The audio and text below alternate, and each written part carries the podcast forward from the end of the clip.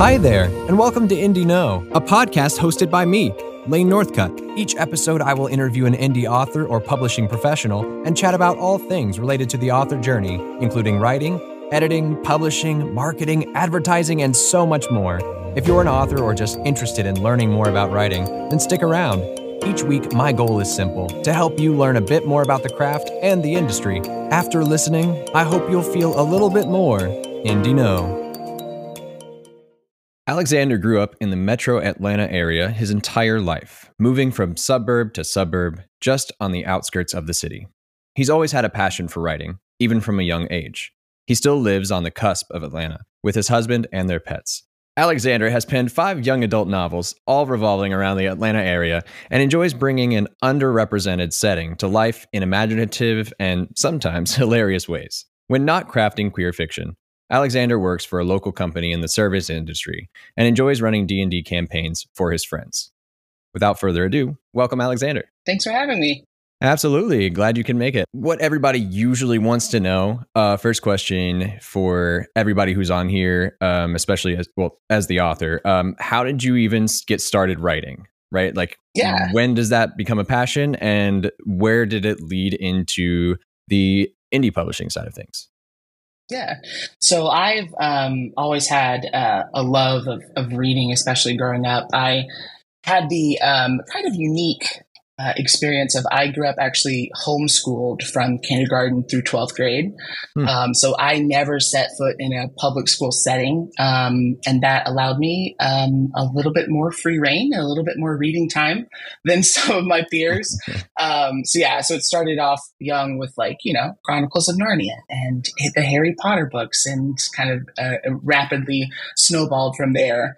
Um, and I knew that it was something that I wanted to do even from I remember in fifth grade writing creative stories for my English lessons um, about a sentient air freshener and him being like a private eye investigating stinky smells in the kitchen. So it was always something um, that I knew I was going to do eventually. Um, and uh, it, that's that's essentially just kind of what got me started in my journey. Um, for my senior project, uh, I actually uh, my dad worked in publishing at the time as a, as a cover designer and formatter. Um, and so he actually helped me piece together my first quote unquote novel um, at 18. And um, we, we published it um, as my senior project, which was really cool to show my friends and family. And uh, if any of them pull that out now, I tell them to burn it and bury it in the backyard because I never want to look at it again. Um, but yeah, so um, even from, you know, from my uh, adolescence, I knew that this was something that I wanted to do. Um, I got busy after high school. I was working for a, um, well, let's just say a pretty well known national chicken company um, that maybe closed on Sundays. I was working hmm. um, for them for most of my young adult life. In fact, even started working for their corporate office in my mid 20s and um, decided that the corporate life was not something that I really enjoyed or wanted to keep doing. Um, so I left that job and without a job for about six months in 2016. And that's when I wrote, um, technically I wrote three books during that time, but I wrote the first book that way I would, I would publish, um, my first young adult novel. Um, I wrote it, um, after picking up, um, my first one of the first YA quote unquote YA novels. I mean, this is 2016, so we're at like the peak of like YA popularity. Um, but the first the first one that I picked up um, that made me want to write the genre um, was Simon versus the Homo sapiens agenda. And I remember, um, which is uh, Becky Albertalli's book, now known as Love Simon, from the movie and the show and everything uh, else. Okay. Um, yeah. So I picked up that book, and I remember getting in the mail to me at like six o'clock at night, and I picked it up and I was like, oh, "I'll read a couple chapters before bed," and then I stayed up till four a.m. reading the entirety in one sitting. and got to the end of it and realized like oh man this this right here this is what i want to write this is this is what I need. This is what I needed to read 10 years previous to that. Hmm. Um, and so I want to make more stories like this one. Um, so I sat down, worked out what exactly had kind of like how I would put my spin on it, um, what I wanted to write. And that's where my first book, There Goes Sunday School, came from, um, which I finished writing towards the end of 2016. And um, from there, I started the querying process, which I'm sure a lot of your listeners are familiar with. If they've if they've tried their hand at that, it's not exactly fun. Um, but queried it out to over 150 different agents and small time uh, publishers. Um, had a little bit of interest, not too much. Um, and actually, it's funny. I uh, the way I actually found um, the small press that picked up that book was through a Twitter pitch contest. Um, and so they liked one of my pitches, and I sent over pages, and um, the the owner of the uh, of the the publisher um, literally emailed me like five minutes after I emailed her back, and I was like, I, I'm not used to anyone emailing me anytime soon, so this is wild. Um, that is so fast. but we started up a conversation, and that uh, that led to them um, taking me on and publishing my first three books with them. Um, they were a small town, a small town press out of uh, Jupiter, Florida. Um, that's where the hmm. owner lived, and it was kind of this um, interesting. It essentially was like three people that ran the the, the small press. They had um, me and two other authors were their authors. Um, the owner was also a YA author at the time. She's since moved on to um, adult romance and is hmm. actually doing quite well. Um, that genre tends to. On. yes, yeah, absolutely. Um, but yeah, so that was in. Uh, they picked me up at the end of 2016, and then that book. Re- no, I'm sorry, the end of 2017, and then that book released in summer of 2018. So that's my first book. There goes Sunday School. Um, I put out my next book, uh, Lock and West, and then my third book, Ghosting You, in 2019. Both of those, and then that publisher actually ended up um, closing at the end of 2020. Um, and those books all reverted back to me in the agreement. That's how we kind of had it lined out. And um, yeah, and then I kind of started exploring. I was like, well, you know, I have experience under my belt. I have these tools that they've given me. I, I, I created a good relationship with a, um, a graphic designer through the company that they use to make um, covers and formatting and things like that. So it's like, man, I've got good tools. I feel like I, I've, I've, I've developed the skills I need to to do this myself. Um, and then I just kind of moved on into the self publishing world. So the first book I self published was actually a sequel to my first book um, called Here Goes Nothing. And um, yeah, and from there I've released um, one more standalone title, um, One Perfect Moment, and then we had the this current release that happened like uh, less than a month ago, um, Theoretically Straight, which was my first um, my first uh, co-authored book with with my best friend, and uh, it's their first book, uh, first time published as well. So it was cool to kind of walk them through that process and be with them for that. That's super cool. That like a first for you in one way is also a first for them, and, and the same. So yeah to like go hand so in hand together through that journey absolutely and we've been we've been best friends since middle school so it's it's really fun for for, for them to be able to um, not only for the for the topics that we discuss because it's uh, we both kind of grew up we actually met at, at church and uh, so we're both kind of um, reformed evangelicals we like to call ourselves um, but uh, just being able to write about the topics that we cover in there um, has been very cathartic, I think, for both of us, and and being able to get it down. So it's been a lot of fun. That's great. I mean, it's it's it's amazing that you have like so many titles to pull from and so many experiences to draw from as well. That um, there, there's so, so many questions I could ask, right? Um, but uh, I, I think the the first one is how did it feel and and and like what were some of the things that you remember happening when you took that plunge from going indie into self-publishing? Yeah. So I, I would say that the biggest thing about um, the biggest difference is from going from that um, kind of small time publisher into indie is that like i was so in the dark about how everything worked when it came to my publisher. Like I had a great relationship with the owner and she, she and I were just on a, a daily, I mean, we chat back and forth all the time. Um, so I was lucky in that, that any question I asked her, she would always be very transparent and upfront with me. And I know that's not always the case, right? I mean, you you can't always go to your publisher and be like, "Hey, how many sales did we have today?" and they be very forthright and upcoming or like uh, upfront with you. Um, so just the the setup for everything from the setup to me being able to fully access like all of the data of my books to being able to see um, exactly like how what I did affected sales or affected rankings, things like that. Um, it was a lot to absorb kind of all at once. Yeah. Um, and being able to kind of have, and honestly, just a little bit scary to go like, okay, I'm truly on my own here. This is all me now. It really was scary, but also exciting because I knew that I had that creative control to be able to go, you know, um, this truly is um, you know works works that I have poured my blood, sweat, and tears into, and now they are fully 100% mine, um, and I'm able to share them with other people. So I think that was the that was the biggest thing is just kind of absorbing all that information and being like, okay, what do I do next? um, and being able to know that you know the buck kind of ends with me. So yeah. I mean, it and it's easy for I think for authors who are in the self-publishing space to feel as if they they are like I know you're in complete control at the end of the day, right? But it also mm-hmm. sometimes feels like there's no one else to take control, right? And and, right. almost like leaves you alone and uh, and and scared, yes. right? And and mm-hmm. um, worried of like, am I doing the right thing when I do this thing here, or should I be doing this thing? And it, it can it can cause a little bit of anxiety. Um, it, has Definitely. there ever been moments for you like that, and and how did you sort of like work through that? Yeah, hundred percent. Yeah, I mean, especially there at the beginning. I mean, I was just looking at um, looking at everything because not to get too much into the technical, but essentially what I had to do to get everything corrected is that I had to unpublish all of my works and then republish them under my name.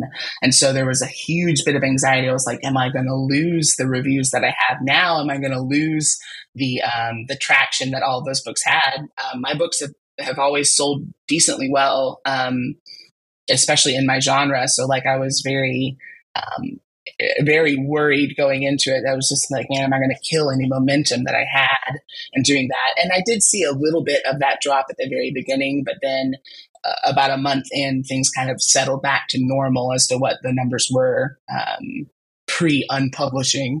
Um, but yeah, so I, I would say, um, thankfully, I, I, I, maintain that relationship um, with the um, the author that was the uh, the owner of the publishing company.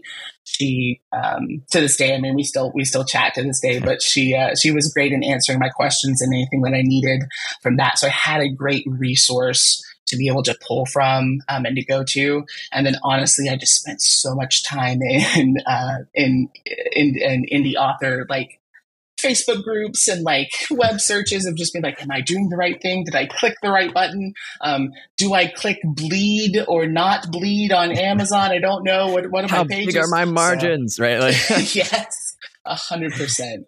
Um, so yeah, so it was all. I mean, definitely taking that plunge was was wild to begin with, and then so that happened um, in December of 2020 is when um, those books reverted back to me. And then I rolled out my first self published title in, I want to say, May of that next year. Um, so it was a pretty quick turnaround to be able to. Um, to write that write that title i had um I had I had like a partial outline by the time that that rolled around, and so I was like, man, I, I better um, I better get working on this because I want I wanted something to kind of help me keep that momentum up. So, um, and turning around and doing that and roping my husband into being my new editor, that was a fun little discussion we had to have. Um, he's he's great. He stepped in and corrected all of my comma splices for me. That's how much he loves me. Um, you know you found and, a good one. Uh, oh yeah, and then um, just uh, and just and just getting it ready to go. So I would say, yeah. I, thankfully, I didn't have a lot of downtime. I didn't have a lot of of idle time to to fret. I just kind of was like, okay, let me hit the ground running and go from here. So I think that helped a lot. You just jumped right in the deep end. yes. um well before i before i move on to to the next thing i just uh hearing you talk about this i I wonder because it, it makes me think back to some of the questions that I've heard from other people, um, some friends in, in, the author community that have that have asked, and um, and I've spoken to a couple friends who are also have been with like small presses or or indie presses, mm-hmm. and um, there's always the question of like, well, what's what's the benefit of being Yeah. indie, and like, what do I what's what's good for me to be with indie and and bad, and then also compare and contrast basically to self-publishing, right? Like, what are what are the pros Right. and cons to both sides, and and having just you know more recently than not, I guess. I mean, a, a couple of years now, but like more recently for you uh, in that way, what would you say to that? Um, like, what are those benefits, um, but also a little bit of a detriment, if there are any, to to indie, but also self-publishing. Yeah, so I would say the biggest the biggest boon I found with um, being with my publisher was them just having the knowledge base. I mean, I was fully green. I did not understand mostly anything about how publishing worked, kind of moving into it, and so they were able to um, kind of take me under their wing. They offered um, developmental um, editing. We went through um, my titles. Um, we did three rounds of um, structural editing and then one round of copy editing. Um, so they helped me polish it, make sure it was the best that it could be. Um, they fully offer. I mean, they took care of everything from a creative side. They they took my input on um, cover design and everything, but in my contract it did state they had fi- the final say. Um, so I would say that that's kind of goes both ways. Um, thankfully, my cover designer was amazing. I still use her to this day. Molly, shout out, woohoo! Um, she's great. Um, but uh, but yeah, that was a big thing as well. That I mean, they had the the final say when it came to um, the development of um, the covers and everything like that. Um, and then they also uh, helped with the marketing. So they um, had it roll out on several different um, book tour, like virtual book tours at the time. Um, they ran, they managed and ran am- and ran Amazon ads um, when when the book did release, um, and yeah, just everything from that end. And while I will say, like, you don't get the exact transparency of. I mean, as a as a as an independent author, you can go and see exactly what your book is doing right now and what your sales are, you know, to this day. Um, while I didn't have access to that information, they were very communicative about um, how the book was doing, um, and just offering encouragement in that. So I would say, um, if you find a good uh, small publisher like I did, um, one that's very genuine and not um, shady in any of its practices. Um, yeah, it was it was a really great experience, and I, I, really did enjoy it, and I felt like it was um, honestly probably one of the best things that could have happened um, for me for my first couple titles there. Um, but yeah, I would say, I mean, that is it. I mean, at the end of the day, we had a, um, and honestly, we had a pretty good agreement too, um, as far as the royalty split. Mm-hmm. Um, it was a 60 40 split. So they, they took 60, I would take 40 of the, of the royalties, um, sold. And from people I've talked to before, that's actually, that's a really good deal. Um, and then they also, oh, one of the biggest things that they did also, they also negotiated the audio rights um, mm. for my first three titles as well. And were able to even get us an advance on that through Tantor Media. Um, oh, wow. So Tantor Media covered the production costs of those first three titles. And then we actually were able to um, get an advance on that. And um, all those audio rights also reverted to me um, at the close of the publisher as well. So yeah, I was very fortunate, but just awesome to be able to to work with them while they were around. Um, I, I, really do uh, miss some of the support um, from that, but like I said, we, we, I developed good relationships with those that I work with, and, and we still talk to this day. So it's been good. Yeah, and then, so and then how does that I, compare guess, to the self publishing side of things? Yeah. So for the self publishing side of things, it, it really is just like uh, at the end of the day, like everything comes from me. So from a, from a marketing standpoint to um, to editorial and everything like that, I have the I, I, I have to be my own self starter. I don't have anybody there with a deadline being like you have to make sure it's written by this date. That's me now. Um, yeah. so that's that's always going to be. Um, hey, if you're if you're a great self starter, then it's it's not a big deal. But sometimes I just need a little kick in the pants. Um, but yeah, so that's been it. And honestly, just being able to to to have uh, people to fall back on that are that are familiar with the industry and familiar with the ins and outs. Um, I would say that was the the biggest difference. Now it's you know we scour the, the the the groups for advice, and uh, some some advice is good, some advice is not so good, um, and you have to discern that. You have to make the final choice and be like, all right, what's good for me and what's best for my project. So, um, right. Yeah, I'd say that's going to be the biggest uh, the biggest change between the two.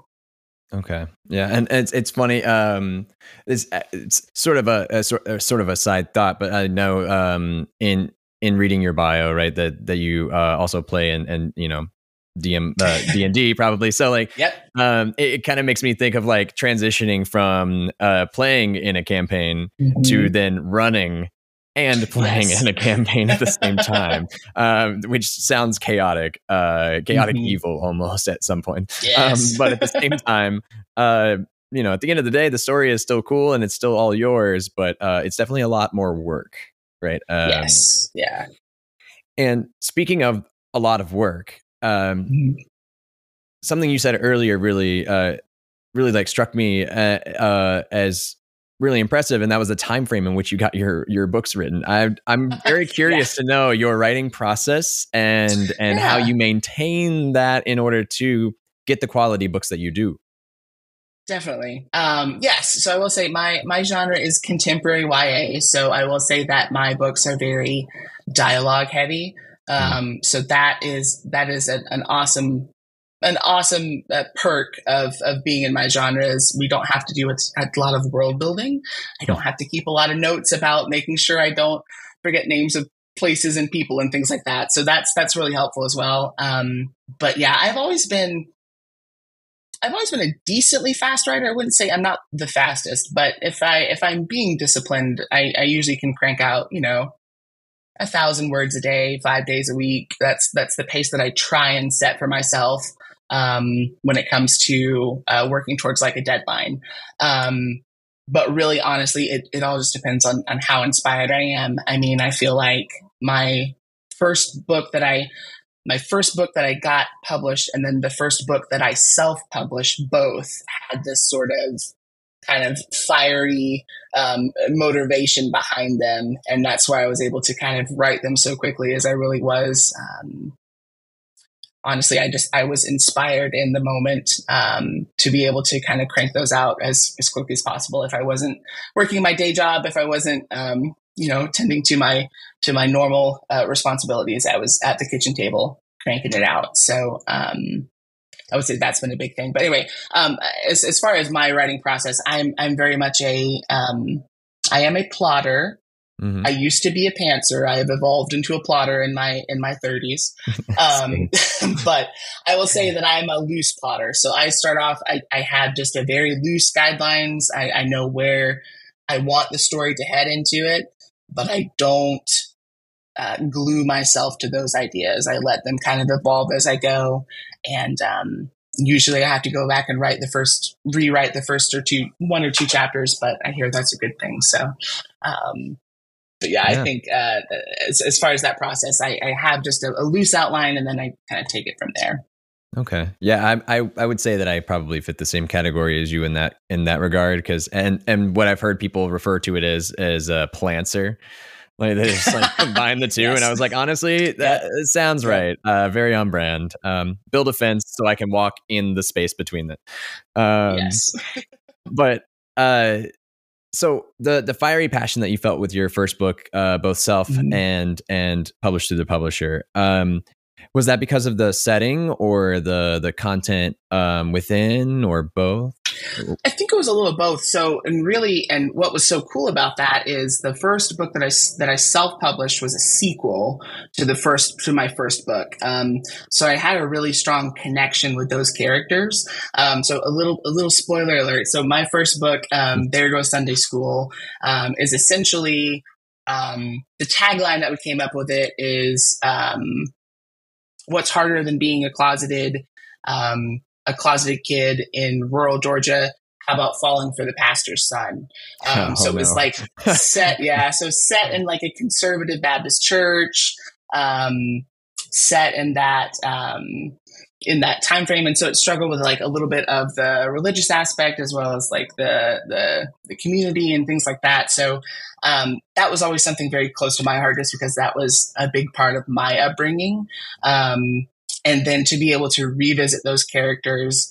And um, at that point, I had established a um, a pretty good uh, fan base of that first book, um, who kind of just were practically begging for um, another uh, story with those characters um, because in the first book it really didn't have a uh, like a happily ever after ending. It kind of ended with a bit of a bittersweet note between um, the two main characters. And so being mm. able to explore more of their relationship um, the next year when they're a year older and things are different um, was really cool to be able to get to to come back. And a lot of people um, funnily enough, not that I wrote it to do this, but a lot of people who um, may not have liked the way that the first one ended came back to read the second one and be like, okay, now we now we now we like it because the story was complete. So um, I think a, so. A lot of that did kind of spur that project, and not only was I um,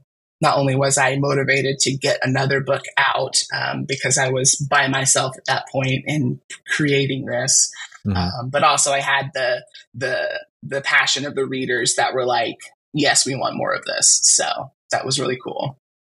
That is that is really cool. I, I always love like hearing about when people talk about that uh the support from the readers and and I I really love that myself um and that's like I my my first book, I got some of the same things. I got some messages from people like as they're reading it, they're like, "Oh my gosh, I can't believe X Y Z. I love that character because I write YA dystopian and people die." Yeah, um, yeah. And uh, and then the they like must have read the next chapter immediately because they messaged me not long after. We're like, "Never mind, love that part of the scene. My bad." I was like, Thank you. I'm I'm glad. Yeah. yeah. Just keep reading. Literally, anytime somebody messages me while they're reading and they're like, "Why did this happen?" My message to them back is, "Just keep reading." I promise. Just keep reading. it's like the Dory of authors, right? Instead of just yes. keep swimming, just keep reading. Absolutely. um, and and working on the sequel, right? I I I have uh, a book two as well, and I want to say that it was it, it was harder than writing book one mm. uh, because book one yeah. i was also more of a pantser at that time right and it was kind of yeah. like whoo i could do whatever i want in this world because there's nothing holding me back uh, and there's no actual evidence that this thing exists and i have to right. stick to it did you did you find uh, any problems with that happening for you or like did you find that the sequel was harder to write or easier I felt like it was, it felt harder in the sense that I wanted to make sure that I was staying true to those character voices. Um, so between I'd written two other books between um, those two, and so I wanted to make sure that um, it wasn't getting um, mixed up with other characters that I'd written. I always want to make sure I'm having a distinct character voice. My books are all written in first person perspective, so you're truly inside that character's head. And I wanted to make sure that I was um, carrying that voice on. It also had an interesting challenge because the first book I wrote um, was just from one perspective while each book that I've written since then, second book on, has been from alternating dual perspectives. Um, so you get to every chapter is a swap in perspective between the two main characters. Um, so I introduced, I reintroduced that into the sequel for my for my first book. So now you're getting the perspective of the love interest on the other side as well. And so it was people's kind of first look inside of his head as well. Um, so that honestly that gave me a lot of um, a lot of uh, a lot of play um, to be able to kind of work um, in those chapters but also i wanted to make sure that you know that, that that character was still coming across genuinely like he did in the first book as well and and for your character voices to maintain that consistency and and genuineness right? Um i don't know if you do anything like similar to me. I'll like go back and read because i have dual perspective in my first book as well and then multiple others in the second. Um i'll go back and like read the chapter from that point of view before just to like yes. help a little bit more with that because it it can mm-hmm. be quite difficult jumping from head to head, yes. um, especially when they're quite different at points, right? Um, and if they're feisty Absolutely. teenagers, that can be very difficult yeah. then. Um, but do you have any other uh, methods of of helping yourself with that, or or like tips for people who are also writing multiple perspectives and maybe struggling with that? Yeah, definitely. So I think one thing that I always try and do is I always make sure that um, when it comes to the tone of that character that I am I'm staying away from I'm staying away from uh, common common phrases. So I'm making sure that um, that they process information differently. Um, so I think that the the coolest thing I was able to do um, with that is that in my um, in my book One Perfect Moment, um, that is um, you have one character um, who is very much introspective, while you have a secondary character who is very much um, a chatterbox. And so being able to see the just even the the difference in like the the quantity of dialogue in one chapter to the next, because so much of it is internalized um, in one chapter, and you go to the next one, and it's just nothing but him just running his mouth for three pages straight.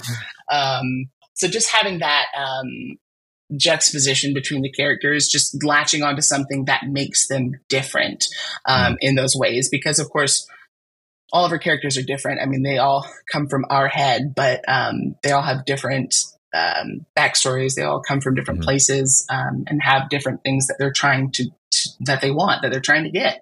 Um, and so I have I run into the issue, and this usually comes out in my editing process. There are times that I'll go back and be like, oh man, this character said the exact same line two chapters ago. I need to rethink about how he would say it in this instance. Mm-hmm. Um, and just being very aware of that.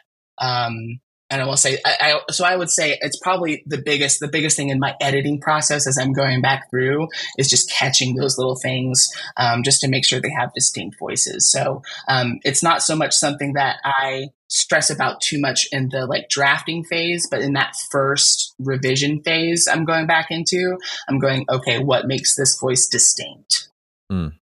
Okay. And, and during your uh, drafting phase, do you, do you mm-hmm. tend to find yourself sort of self-editing as you go or do you are you able to allow mm-hmm. yourself to just be like whatever comes out i'll deal with it later so, yes i've done both and i will say that i i have found that i need to self-edit myself to save my sanity for later mm-hmm. because going back to that rough draft if it was just a if i just allow myself to go hey it's great that i can get you know 2500 words in in two hours that's awesome but I'm adding three hours of like editing later into the mix. And so I'm like, what's the balance here? Mm. Um, so I will say it's, it's just a little bit of both. I will say, um, mostly, mostly my revisions come from like a, like, like I said, like a voice or a tone thing. And then I'll try and keep it as, uh, as grammatically correct as I can in that first initial draft. So to save myself the, the headache later.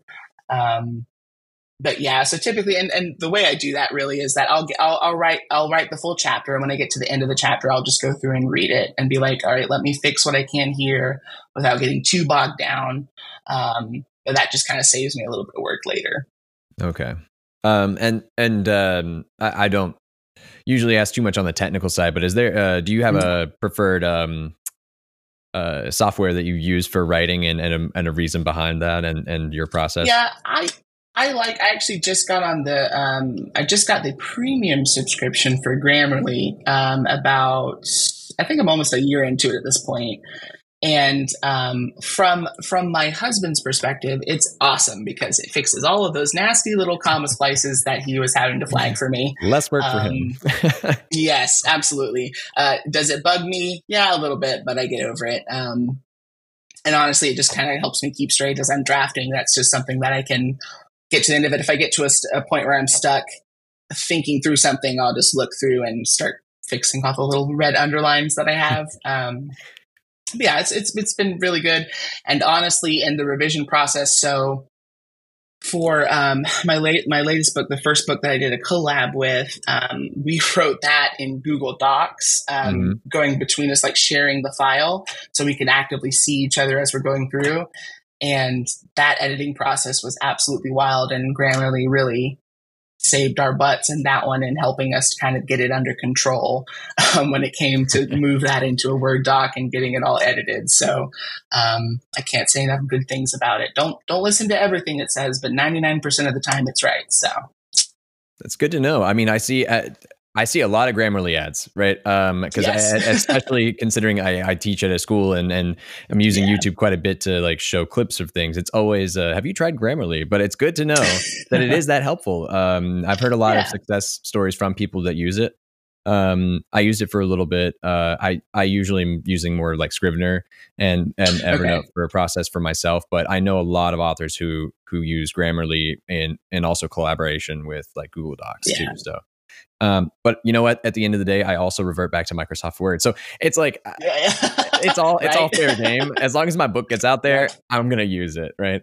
Yes, uh, whatever. percent um, and something that you said earlier um, that I wanted to to come back to was you know the we were talking about the tone of voice for characters and and mm-hmm. hopping heads and things like that and um, you were saying something to the effect of like basically of course it's all it's all you know coming from us but it's it's all different parts of a story different people blah blah blah all that and i want to i want to know more about like how much of yourself really is in there yeah. do you find yourself being surprised at certain moments or certain characters having traits of your own or or mm. experiences mm. that you've somehow uh, unknowingly put into your book yeah definitely.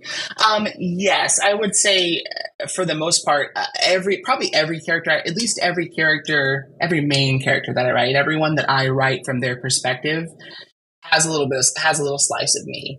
Um, that first book my first book there goes sunday school the main character um, doesn't have the exact upbringing that I did, but a lot of the same views on his religion, a lot of the same struggles that he has internally were things that I went through at that same age as well. Mm. Um, in my second book, Locke and West, that took a kind of a very different turn. Um, it was my first dual POV book.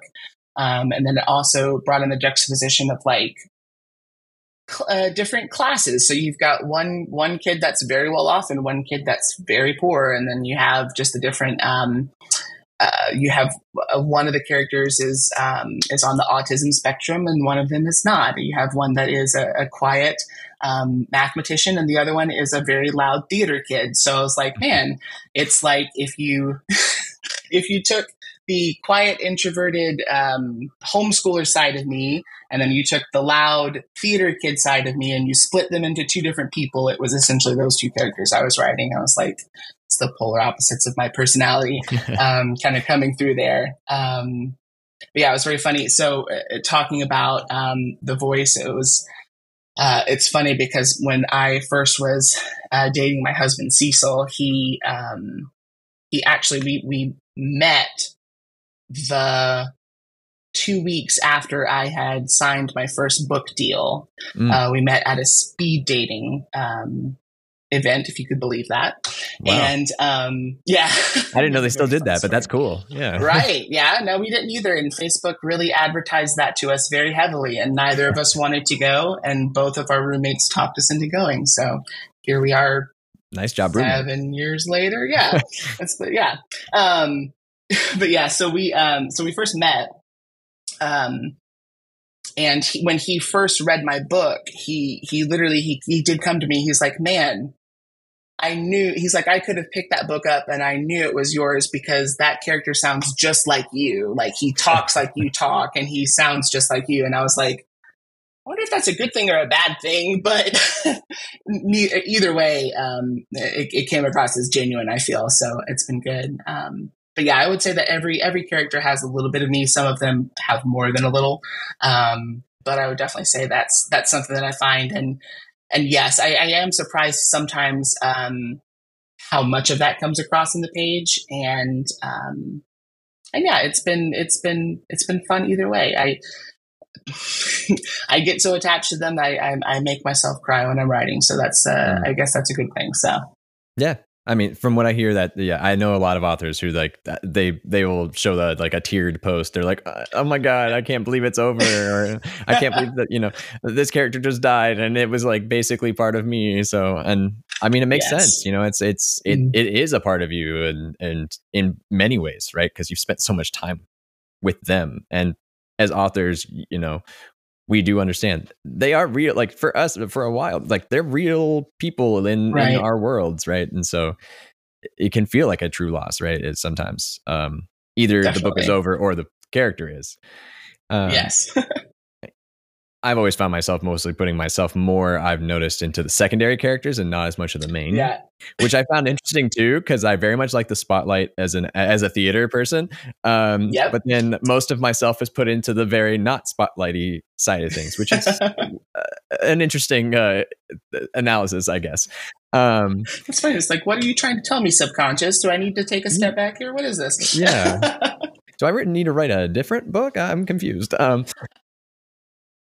but uh speaking of representation and and um overall, I know that you're we're, we'll get into um, both both big aspects of res- representation for you, but firstly, it is the representation of your your city, right? Your home, and and the fact that you uh, do use that in some of your books. Um, what was the firstly like what was the decision behind doing that? And and how do you find that that helps you in the in your writing process? Yeah, so I think I, I decided early on that I really wanted to um, to set to have a strong setting in pretty much all of the books that I write, um, just because I feel like it, um, if done well, um, the setting essentially becomes a character in and of itself, right?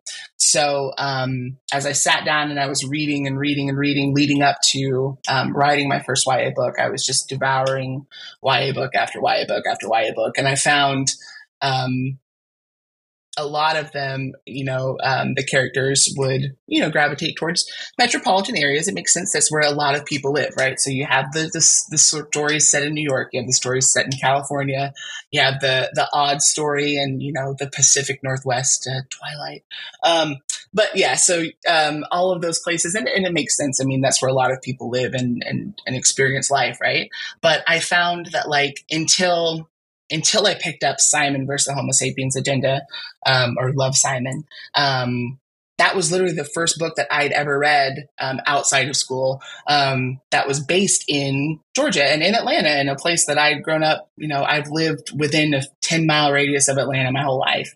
Um, and so it was so cool to be able to see, um, even though um, Becky, the author, had like fictionalized the like the neighborhood that they lived in, it was still very much set in that um, very specific part of Atlanta. And so as that also like became a movie and they actually came and filmed it in Atlanta as well, it was just so um, I don't know. It was it was it was uh, so cool to be able to see. It's like, oh my gosh, I've I've been to this place, I've gone there before, and being able to see um, that come to life. So that was just really mm. cool, and that really bolstered my decision. It was like I want to make sure that you know my town is represented in these stories as well.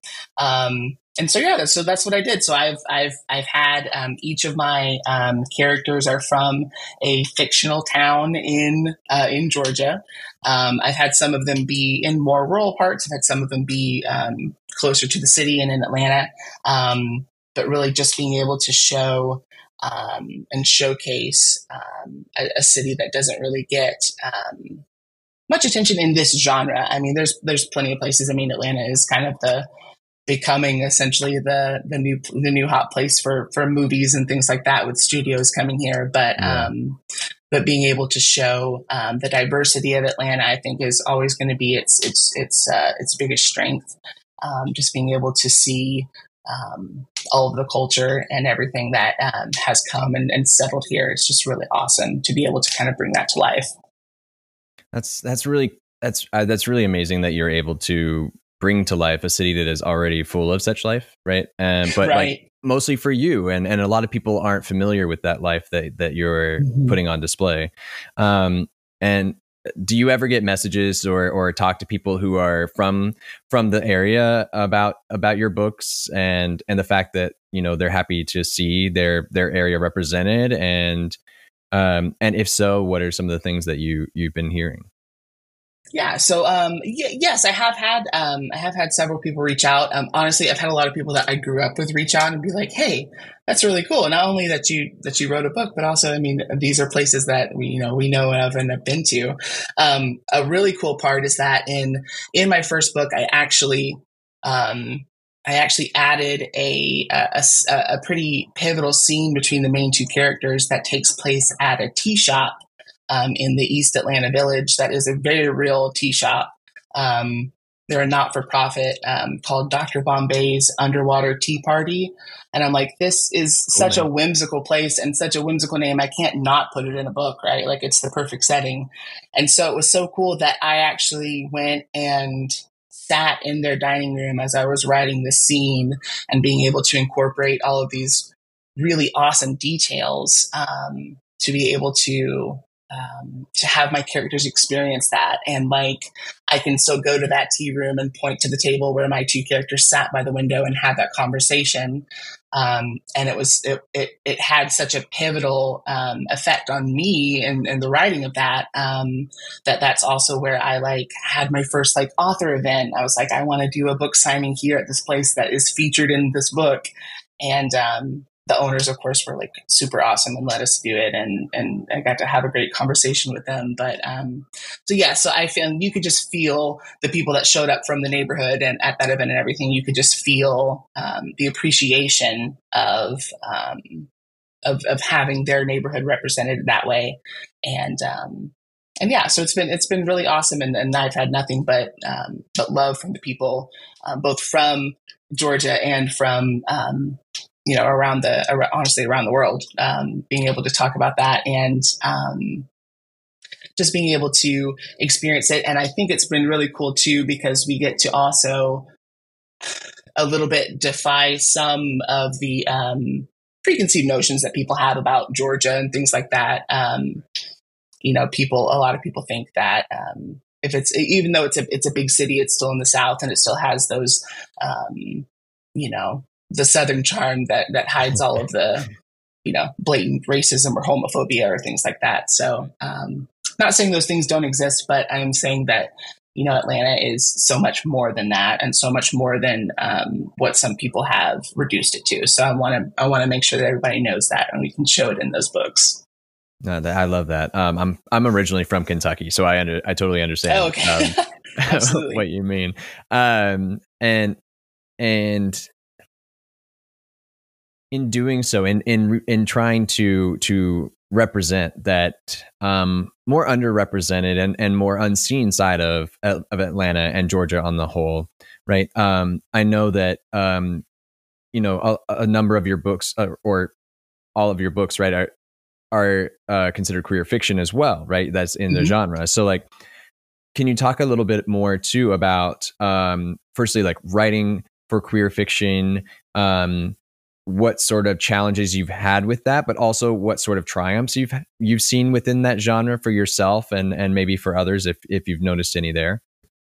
Yeah, definitely. So, um, and honestly, um, so Atlanta has always had such a, an awesome queer community. Um, they've been a part of um, of of Atlanta's history since I mean since the beginning. So um, being able to um, experience some really amazing queer spaces in Atlanta, um, from the massive Pride Festival they do every October um, to the uh, to the, the gay the gay scene, um, the the gay bars um, that I frequented in my twenties, and being able to experience that um, that expression um, that I hadn't been able to experience um, as a teenager.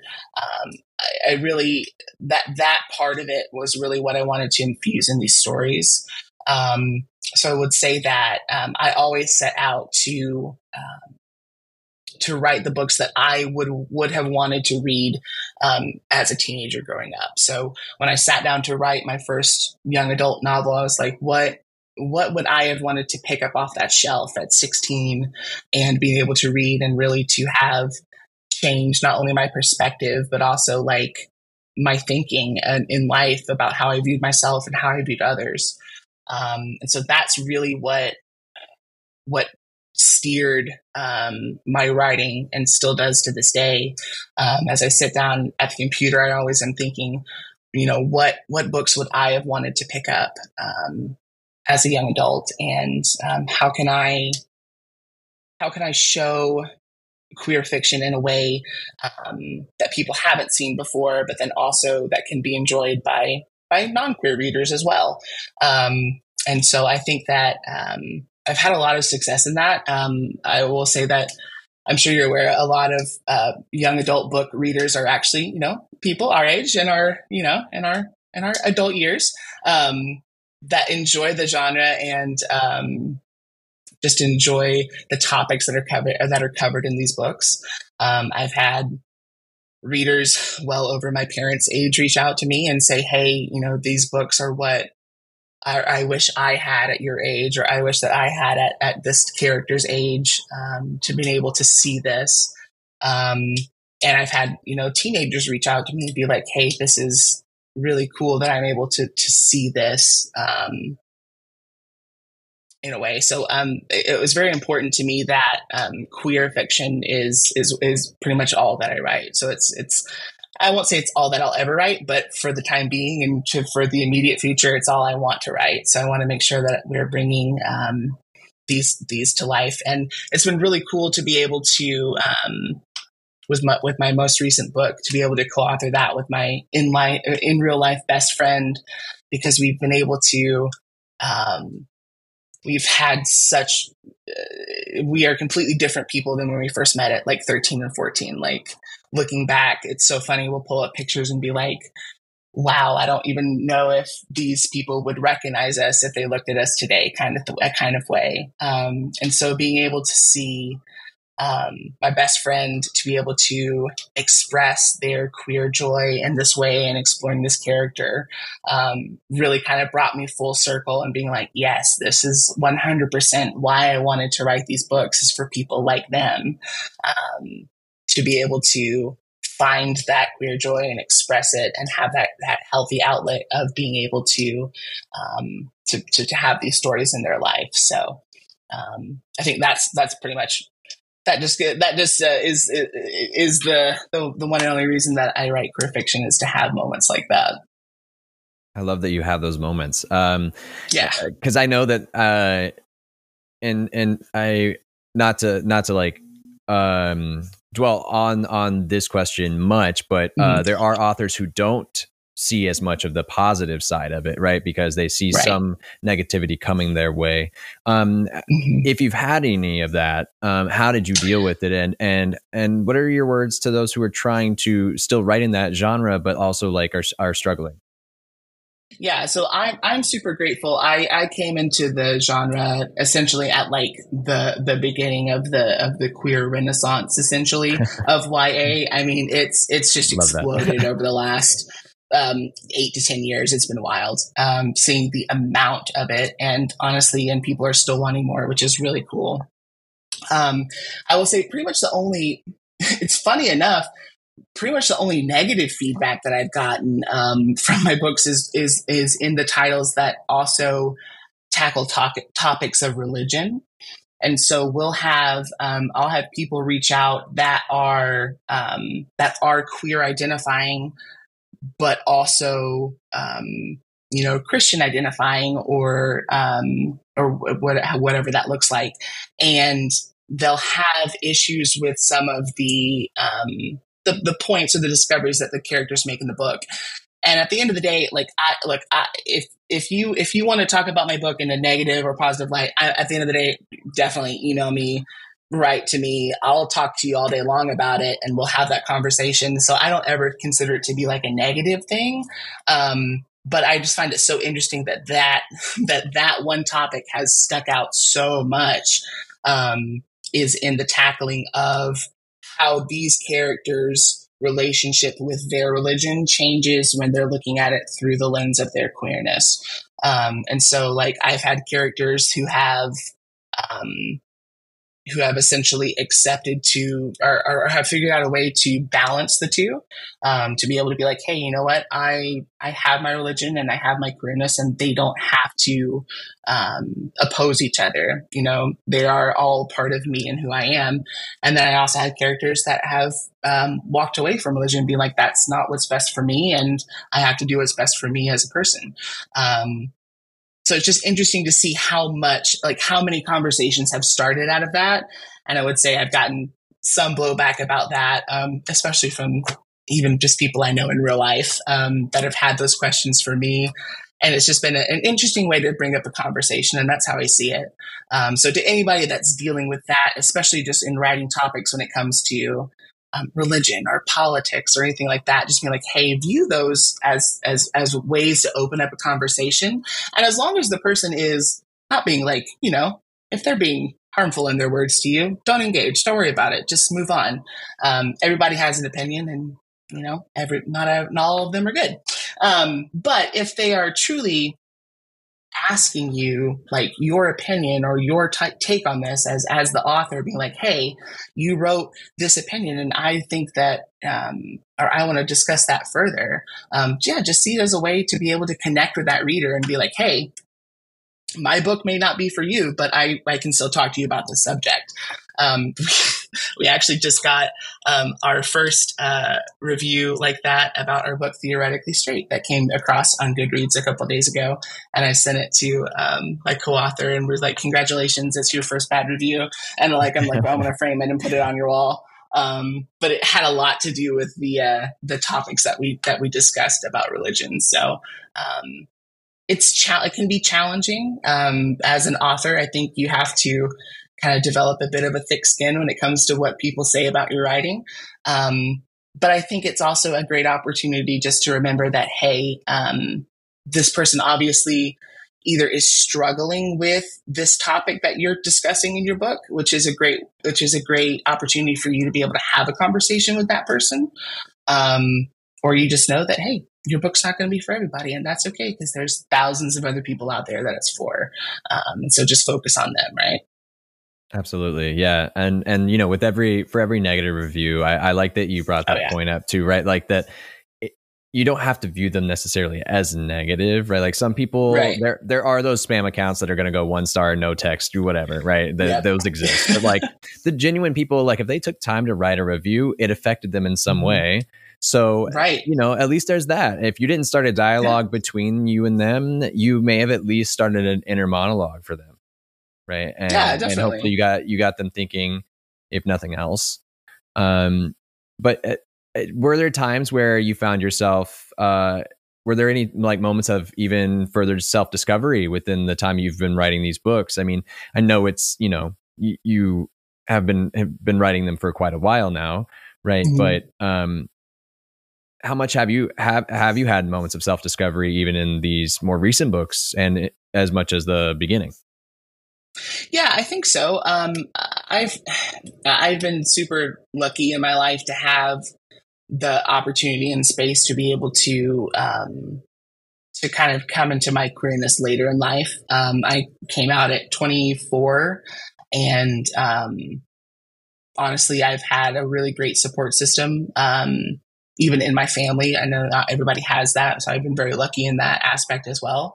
Um, but yeah, I mean, I feel like I'm I'm constantly evolving and changing as a person and growing in that, and I feel like my writing um, adapts to that. So essentially, um, as I change and grow as a person, I feel like my writing changes and grows along with me, um, and I'd love to um, I'd love to keep exploring that through through my writing as I go. Um, I feel like I honestly could probably write YA for the rest of my life and be happy. So um, we'll see. We'll see if that happens. Um, but just being able to explore the topics of, of like what's going on um, through the lens of that coming of age and like everything that goes on, I feel like it's just such a, a powerful tool to be able to um, to be able to process um, that essentially what's going on in the world and being able to um, to know and kind of go through that journey of discovery um, that I still go through today. At, at 32, I'm going through the same stuff I was